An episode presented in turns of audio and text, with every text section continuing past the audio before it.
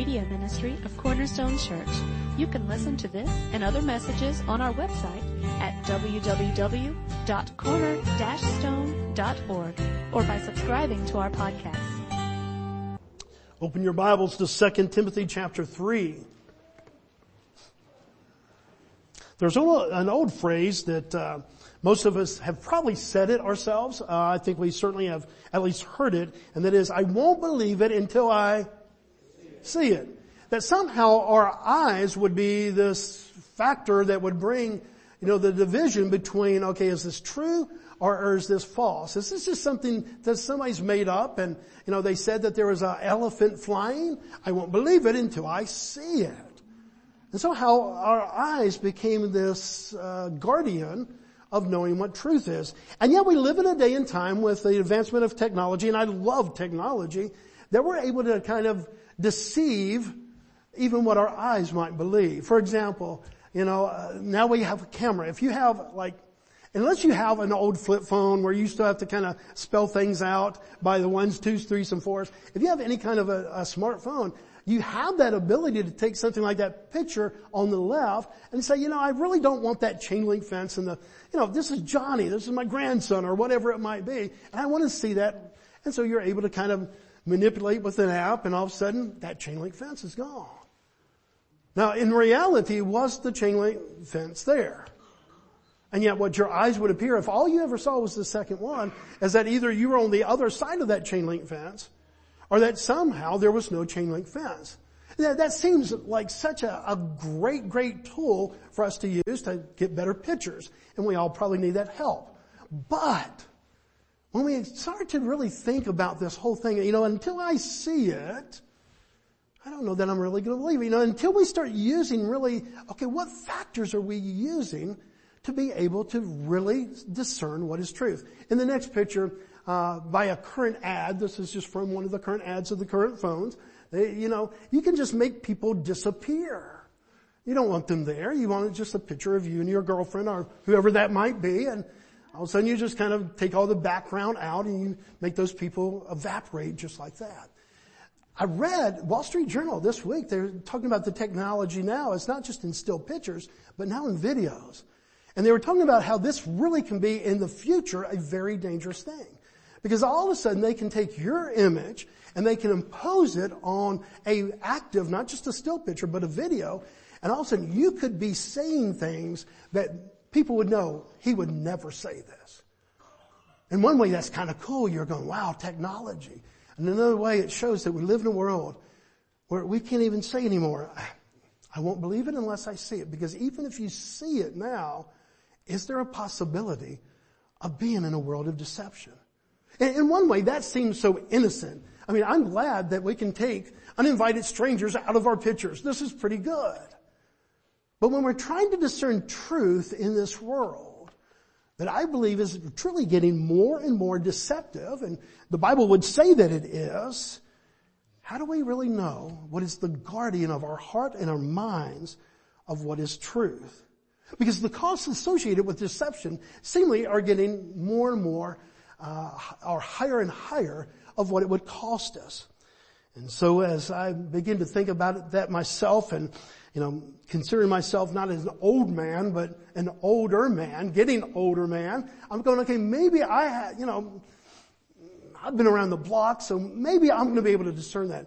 But I start to think about my children, and hopefully they were raised with enough scripture and enough uh, guidance there to kind of know what is true and what is not, and at least where to go to find truth. But I start thinking about my grandchildren. And this is such a vulnerable place in our, our hearts and our lives, guys, when we think about our children and our grandchildren. Uh, we've said it before. I, I do not want to go back being eight or nine years old for anything in the world. What a hard, hard world in one generation, or if you want to say two generations, we've come from. And it's not that the world back two generations ago was picture perfect. No, it's been fallen ever since the Garden of Eden. And yet it does seem like there's an intensity there, especially in this area of deception, that's uh, probably more prevalent now than ever before. And so this morning I, I have encouragement for you, but I also have a challenge for you. how do we teach our kids? How do we lead our families? How do we lead ourselves to discern truth in a world of deception? My first is the encouragement. God has already answer. Look what the apostle Paul wrote to his ministry son. It wasn't his physical son. It was his son in ministry, Timothy.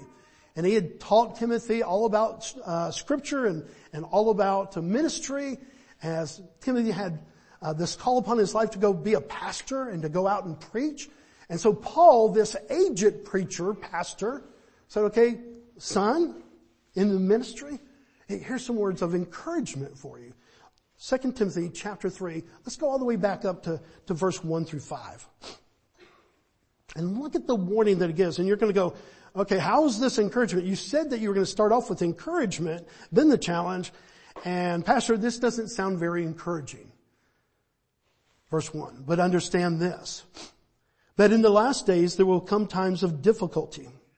For people will be lovers of self and lovers of money and proud and arrogant, abusive, disobedient to their parents, ungrateful, unholy, heartless, unappeasable, slanderous, without self-control, brutal, not loving good, treacherous, reckless, swollen with conceit, lovers of pleasure rather than lovers of God, having the appearance of godliness but denying its power. Avoid such people. Doesn't sound real encouraging, does it? Well, how could that passage be encouraging?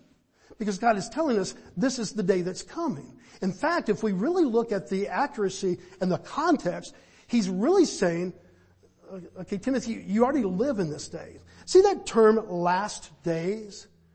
Many times when we see that term, we're thinking in a very eschatological sense, in a very like rapture sense or something like that. You know, when we see last days, but do you know that that term that is used throughout the New Testament actually has some uh, reference in the Old Testament too? Uh, that really meant from the time of Christ, the first coming, to the time of Christ in the second coming. It's a very broad thing. It's not just talking about, okay, next week, Jesus is coming back. No, when they use the last days, uh, and the last times like that, Many times they were talking about what we would often call the church age. That when Christ came the first time, clothed himself in flesh and dwelt among us until the time that he comes back again. That we've been living in the last days. So that's really the context. When you look at that very last verse, verse 5, having appearance of godliness but denying power, avoid such people. Does that sound like a futuristic thing that he's telling us? Or do you think that he's telling Timothy, hey, these kind of people are around you already? When you look at the structure of the sentence, it very much, especially as you look into the Greek and everything, it's, he's warning Timothy that this is a time that's existing now. Now we're 2,000 years down the road. Would you say, by what we read in verses 1 through 5, that God was pretty accurate in his description of the world that we live in? That it's not only started back these last days, at the, at the beginning of Christ, but that it's increasingly so. I, I would say that even in my lifetime, it, maybe I'm just old, okay, maybe I'm just old and I think this way, but it seems like in my 60 years, it has increased. And, and, folks, we're not saying that sin has just been invented. No, sin, the depravity of man, the sinfulness of man, the fallenness of man, ever since the Garden of Eden, for thousands and thousands and thousands of years. And yet there seems to be an intensity in the day that we live. I say this because uh, part of the encouragement here this morning is that God is not reacting to this, but He's always acting. Your God, if you believe in the biblical God, if you believe in the God of the Bible, is not a reactor. He knows all things. He knows tomorrow, a thousand years from now, 10 million years from now, God knows. And with that knowledge, it's not just information, but also what we sing about in the first song, this sovereignty. I truly believe with all my heart that the Bible teaches us that there's not one piece of cosmic dust that is not under the influence of God. Well, given that, if, if we really think about that, when Paul talks about these times of difficulty in 2 Timothy 3.1, when we think that God is sovereign over those things, He is acting, He is in control, and He's working a plan. God, God is not reacting and going, oh my goodness, I never saw that coming. Let me do this to kind of make it. You don't have a God who's reacting. I hope that really grounds your heart this morning to see that this passage is encouraging. Not because of what it describes in the fallenness of man, but that God is not surprised. That God already has a ready answer. One of the things that I believe that we need to instill into the hearts of our children and our grandchildren and really honestly our own hearts is that the holiness of God, the, the, the might of God, the sovereignty of God. But yet, we live in a world where there truly are perilous times. The, the, the word that Paul uses there when he talks about the last days is, and he talks about how these are going to be days of difficulty. The Greek word there is a fierce, perilous, difficult, as in the ESV. It's a word that was used of deadly animals that were vicious, that were not just tame animals that from time to time, you know, the kind little dog that if you pull his tail too long, you know, are too hard, might snap at you. No, this was to describe animals that were ferocious, that would attack you. It was also used of waves. If you were in a boat, many of them were very much nautical people to get from one place to another, especially in the Holy Lands. There were times that you had to go across the Sea of Galilee or other bodies of water. And so a lot of them had some kind of, kind of a mariner's kind of mindset. And this word that he uses there about the difficulty, the perilousness, the ferociousness, were talked about of deadly waves. In my trip to, to Israel, it was one of those, we were out there and when we began to go out on uh, this boat, it was very calm and it was a beautiful day.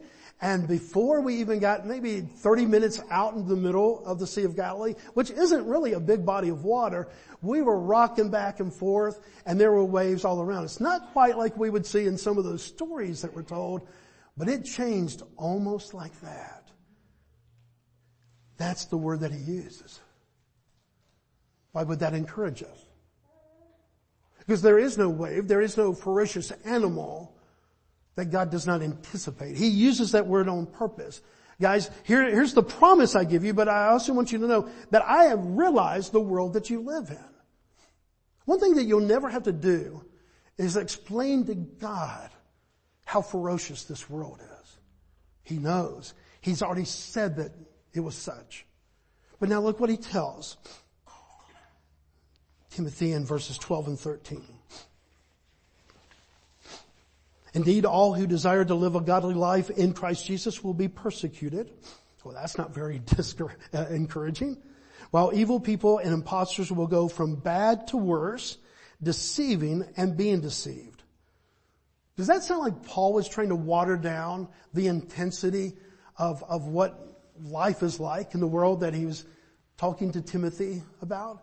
Do you think that he's trying to water down what you may feel as a parent or a grandparent or maybe in your own life? Man, how do you live a godly life? Because what was verse 12? He says, indeed, all who desire to live a godly life. And then he follows that in. He just says, hey, it's just going to be rainbows and unicorns. Is that what it says? He said, you know, you can kind of expect to be persecuted. Oh God, that's kind of hard. You're not going to get a lot of people to sign their name up for that team. And yet we have a God who's very honest. And the encouraging part comes is that he knows it, he is truthful about it, and he's sovereign over it. And so many times, and when we look back in human history, we look at the Greeks, we look at different groups of people, and sometimes they would make up a God, or they would think and believe that there was a God up there the god of the sea, the god of, you know, the lightning, Zeus and all these different people. And, and they had to kind of interpret or kind of figure out in their own mind how, what, what is the heart, what is the nature of this God? And so they'd come up with all kinds of things. I mean, it, it seems so foreign to us. But if you look back in human history, it was not uncharacteristic for large groups of people to think to appease a God that they had to sacrifice a virgin or a child or something like that. You know, I know that sounds like mythology and, you know, well, that didn't really happen. It did, folks. Why? Because they knew that there was perhaps a God out there. But not knowing really the exact nature of this God, and knowing that somehow this God could do destruction to them, they tried to figure out how do we make sure that we stay on the right side of God? And they came up with all kinds of different methods. Folks, this morning we come and we come to this Word of God and what we know about God, He has told us. He has said, I am a holy God. He's the one that said, I'm a jealous God. He's the one that said, I have an unconditional love for you. I'll extend to you mercy and grace and life through my son Jesus Christ. And that I loved you so much that I gave my own son to die for your sins.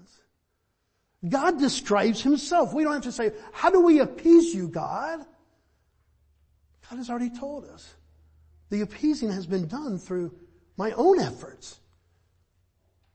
But now you have to put your trust and your faith that this truly is provision. That this truly does bring you forgiveness of sin. That when you place your trust in what Christ did on your behalf, that you stand before me sinless. Who could ever imagine a story such as that? And yet this is the story that God tells us. Do you see the connection there? Do you see how we're not left wondering, how do I work this out? with God and not knowing who this God is. One term that I, if you've said this term before, believe me, I didn't, you know, bite my teeth and bite my lip. But when somebody says, well, you know, the man upstairs. If you said that, I'm not trying to throw you under the bus. But folks, he's not the man upstairs. He's holy God, creator of all things. Uh, uh, we don't make him in our image. He's the man upstairs. He's made us in his image. Does it make sense? And so what a wonderful God that would actually say, okay, here's the kind of God that I am. You don't have to figure out my nature. I will tell you my nature. And if that intimidates you, if that kind of brings fear to your heart, here, here's how you can appease me. And he removes that appeasement from our own shoulders and us having to be perfect people. And he placed upon his own son. This we get not because it's some storybook, but because we believe that this is the truth of what God has revealed about himself. So, Pastor, this isn't very encouraging except for, I know I understand what you're saying, but look what he says in verse 14 and 15. What's the first four words? but as for you. So even if you're here today as a parent or a grandparent, don't automatically and just kind of, you know, transfer all of this to, okay, this is for my child or this is for my grandchild. You know, start right here in your own heart and your own mind. But understand that responsibility of parenting and grandparenting, this is something that I believe that you would want to carry on in the lives of your children and your grandchildren. And what does he say there? But as for you, Continue in what you have learned and have firmly believed, knowing from whom you learned it. What a powerful verse. No truth, because it's been taught to you. Remember the people that taught it to you. Anybody ever have a granddaddy that was just a wise granddaddy? I have a very, had a very godly granddaddy. He didn't say a lot, but he truly was one of those people when he did say something, everybody kind of leaned in. He was a godly man. He wasn't a perfect man because there is no perfect man except for Christ, but he had a heart for God. And he tried to pass that on to his children and and I'm the recipient as a grandchild of a grandmother that prayed for me. I know daily. A grandfather that knew truth and believed in truth. Some of you didn't have that benefit of growing up with a grandparent who's walked with God and maybe not, you didn't grow up in a Christian home, there's still encouragement because, but as for you, you can be the start of that. We've talked about that before. That no matter where you come from, when you put your faith and trust in Christ, you are this brand new creation. You start a new genealogy for your family. But as for you, continue in what you have learned and have firmly believed, knowing from whom you learned it. Knowing from whom you've learned it. Number one, uh, white collar crime this day? Fraud. Number one target? Senior adults. Barely a day goes by that my mom doesn't call me. Well, they said that I, I said, mom, you don't even have a computer. How can you have a virus on your computer? Yeah, but they said, or they said that IRS is coming after me and I have to walk her off the ledge almost on a continual basis. Why? Because it sounds very convincing. And she grew up in an era where if somebody said it, you kind of believed it. You didn't think that people were out and out just trying to deceive you. Well, we would say, well, that's not the world anymore, and that's not the world that your children and your grandchildren are growing up in, guys. Do you know that this uh, past month, a church, they had saved up almost a million dollars in their building fund. They'd broken ground and they had that money there, and somebody defrauded them out of nine, I think it was $960,000, almost a million dollars. And these weren't dumb people. This weren't people like, well, he said he was, no. It was deceptive. The email looked just like the, the ones that they'd received from this construction company. Everything looked to the eyes to be truthful. We live in a different world, guys. Yeah, I just wish we lived in that world when a man's word was a handshake. That was the contract. Don't we all? But we don't live in that world. And, and, this is not to be discouraging to you guys, but your children definitely are not living in that world, and your grandchildren will not live in that world either. So we just throw up our hands and, and we just have to say, okay, we're at the mercy of the sinfulness of man. No sovereign God said, in the last days, this is going to be the condition of the world that you live in. It will be ferocious people, ferocious like a big wave, ferocious like a wild animal coming for you.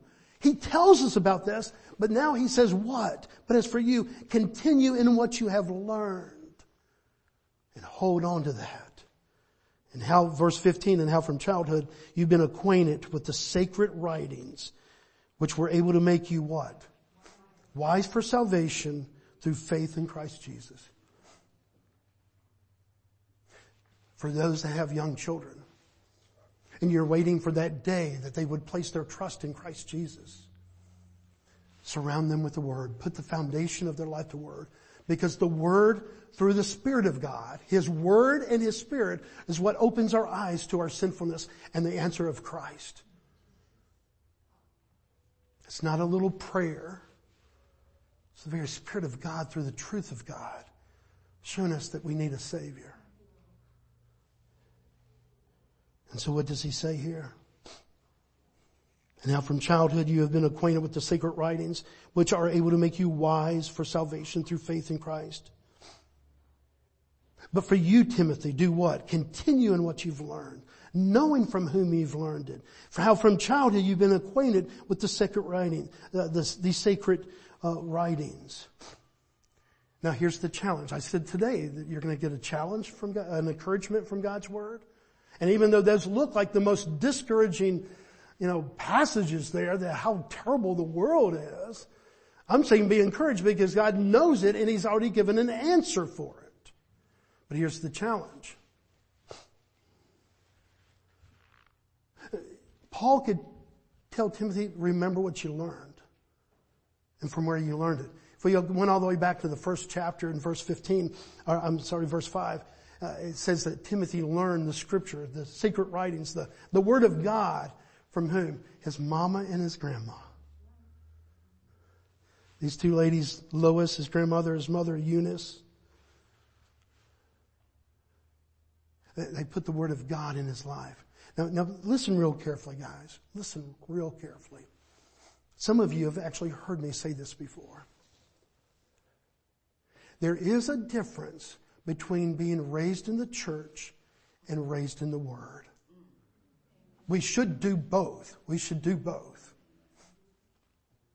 But please understand that you can raise a kid in the church, and unless that church is preaching the Word of God, unless they are making that the foundation, that doesn't necessarily mean and translate that your kids are being raised in the Word. But let's say that you are. I mean, that's one reason why this is so important to us, to be expository preachers. For, for us to preach messages straight from the Word of God so that you can go verse by verse and say, Pastor, we think you're out of line. I mean, that's one of the greatest privileges that we have. But if I just start talking philosophy, if I just talk, start talking things and I've never read that book, where did he get that from? But if we're going from this book that you hold in your hands, as I am holding in my hands, you can say, Pastor, I, I think you got that wrong. And that's fair. In fact, I would be disappointed if you didn't do that. So we raise them in the church. What a blessing. But please make sure that you're raising your children and your grandchildren in the Word and realize the difference. It says, so that your family can be, he's talking to Timothy, can be acquainted with the sacred writings.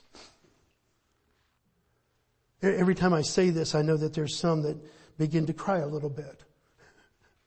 That one day, that girl that you still remember to be this little and that guy that you remember to be this little is going off to college.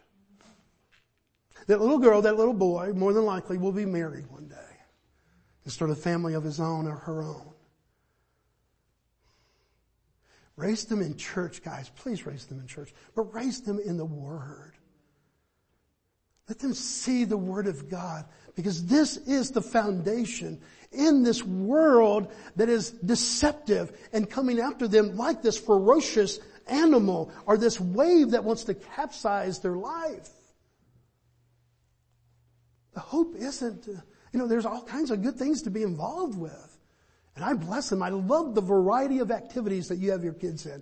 When you have them in choir and in dance and in sports and this and that. Wonderful. I mean, I really think that's such a blessing for them to know, hey, karate, that someday somebody's going to come up to them and say, hey, little girl, and she's going to turn around and chop him and, you know, put him on the ground or something. I love that. And yet, what a challenge here. Please hear my heart on this, guys. One hour a week of church is not enough.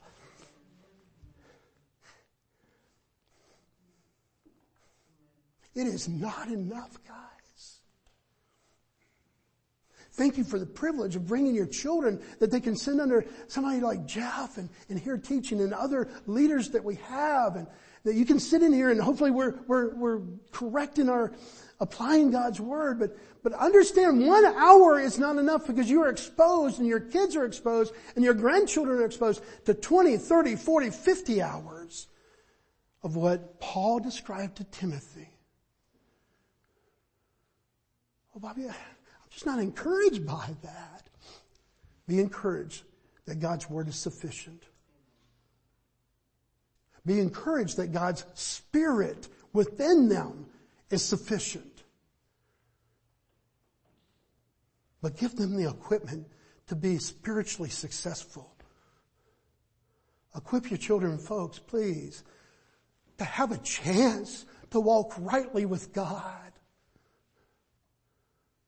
And, and here's the, the tender part, guys. In one way, I've just put a, a thousand pound weight on your shoulders and I don't mean to do that. At the same time, it is that serious. And I don't know how to walk that fine line of discouraging you because that's so overwhelming to prepare our kids spiritually for this world. But I never want to undervalue what it said that by people that you, you, you knew the sacred writings because you knew the people that gave them to you. I, in 42 years of ministry, I know the full fact that there's been kids that have come into my youth group before and I said something that their parents had said 50 times. And they will go home and say, hey, guess what Pastor Bobby said tonight? And they want to come over there and slap me. I'll never forget a famous baseball player. We went to this conference and just that Wednesday night I had this lesson on the very truth that he was expanding upon. And yet I'm not a baseball player and I'm certainly not a famous one.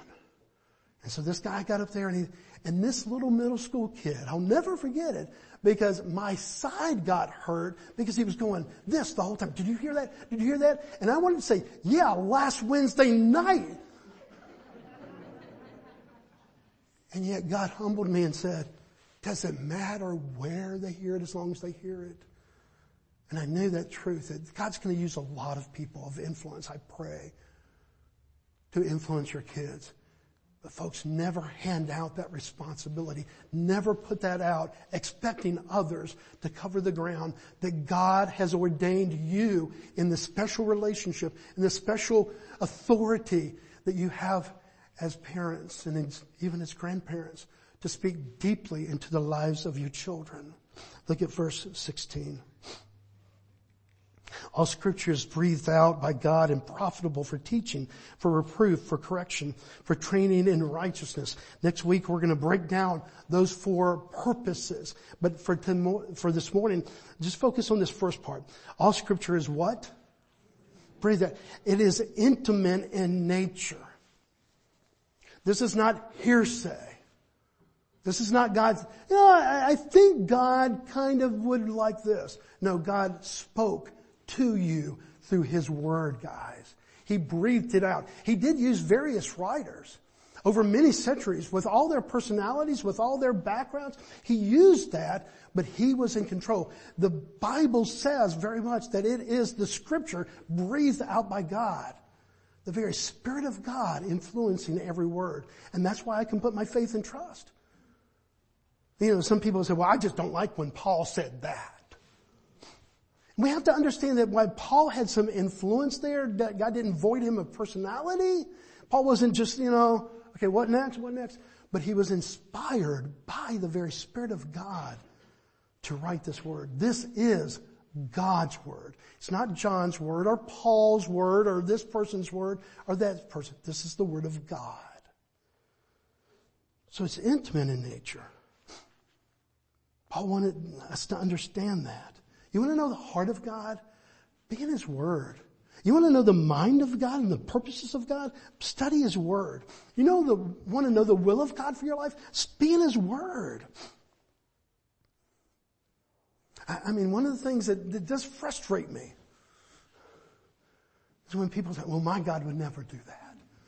When he said right in the word, no, that's exactly what I do. I don't go, okay, you understand you can have this God over here if you want to make him up in your own mind and say that your God would never do this or never do that because somehow that seems offensive to you. But if God has said it about himself, guys, either we put faith and trust that that is the word of God, or we're going to make up our own God that's much more compliant to what we would want in our own lives. But God has spoken for himself. You don't have to mold him into kind of a, a God for 2023 because times have changed.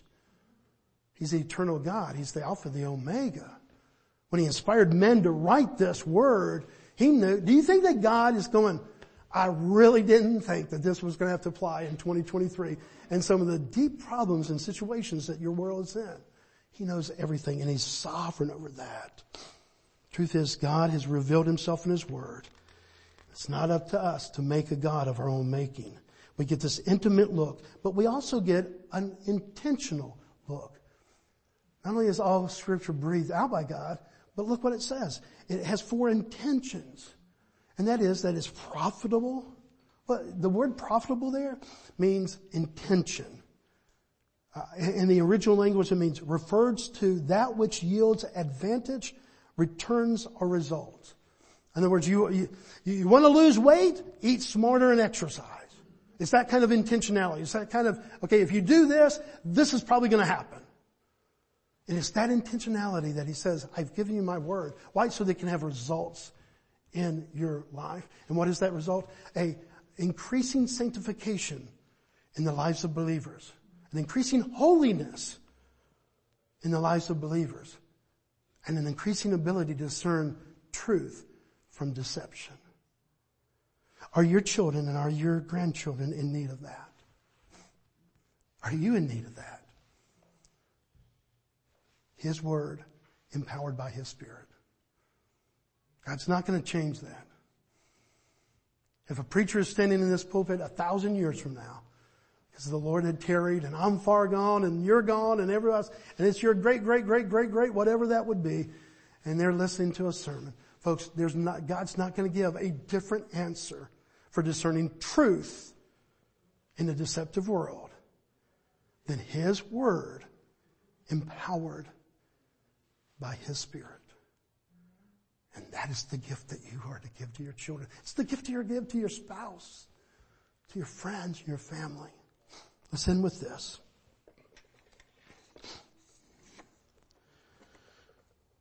And I'm, I'm, I'm going to add a word here, and uh, I pray that it doesn't offend you, but I want you to know the intention of this. In Psalms 119 verse 9 through 11, how can a young man, and I would say a, a young lady, because he was not trying to be gender in, inclusive or exclusive there. He's just talking about that's how they would have written in that era, okay? How can a young person, so I'm not bending gender here. I mean, there's Bibles out there that are changing all the words and they, they're offended that God is a man and all this. That's not what we're doing here. I just want you to know this is instruction for all people. How can a young person, man, little girl, keep his way pure? By guarding it according to your word. With my whole heart I seek you. Let me not wander from your commandments. I've stored up your word in my heart that I might not sin against you. What a promise of God. Of perfection? No. Of direction. Of sinlessness? No. But grace and mercy and knowing that of His incredible love. I, I just ask, does your child does your grandchild. Do you need that hope this morning? It's in His Word, through His Spirit, from a sovereign God. Let's pray. Father, we love you and we thank you. Father, this morning, even though these are not new truths, Father, anyone who's been in Cornerstone for a while has heard this truth, Father, because your word repeats it in various ways and various places throughout your word. But Father, I do pray that we would listen with fresh ears and minds and hearts. Maybe the last time that somebody here heard that, their child was three. And now that child is seven. And they can't believe how different the world around their child is in those four years. That it's not just the protection of the home, but now they're in school and they, they hear different things and they experience different views. Father, today will you, will you let us know that one hour a week is not enough? It's not enough for us and it's certainly not enough for our kids. So Father, let us pour your word empowered by your spirit into the lives of the generations to come. And let us so live it out in our own lives, Father, that they would be able to say, like Paul said to Timothy, remember this word of truth and from those that you have heard it from. Oh, may we be those people, Father. May we be that generation that truly has so embraced your word of truth and become dependent upon your spirit. That Father, there would be a generation and generation after that following says, I heard this from a pastor. I, I heard this from Pastor Jeff. I heard this from my dad. I heard this from my mom. And I know it to be true. Let us be that generation, Father, that embraces your word, that depends upon your word, that finds encouragement in your word, even sometimes when it tells us just how vicious this life can be. We love you and we thank you, Father. As we pray all these things in the very hope that we have, Christ Jesus our Lord. Amen. Amen.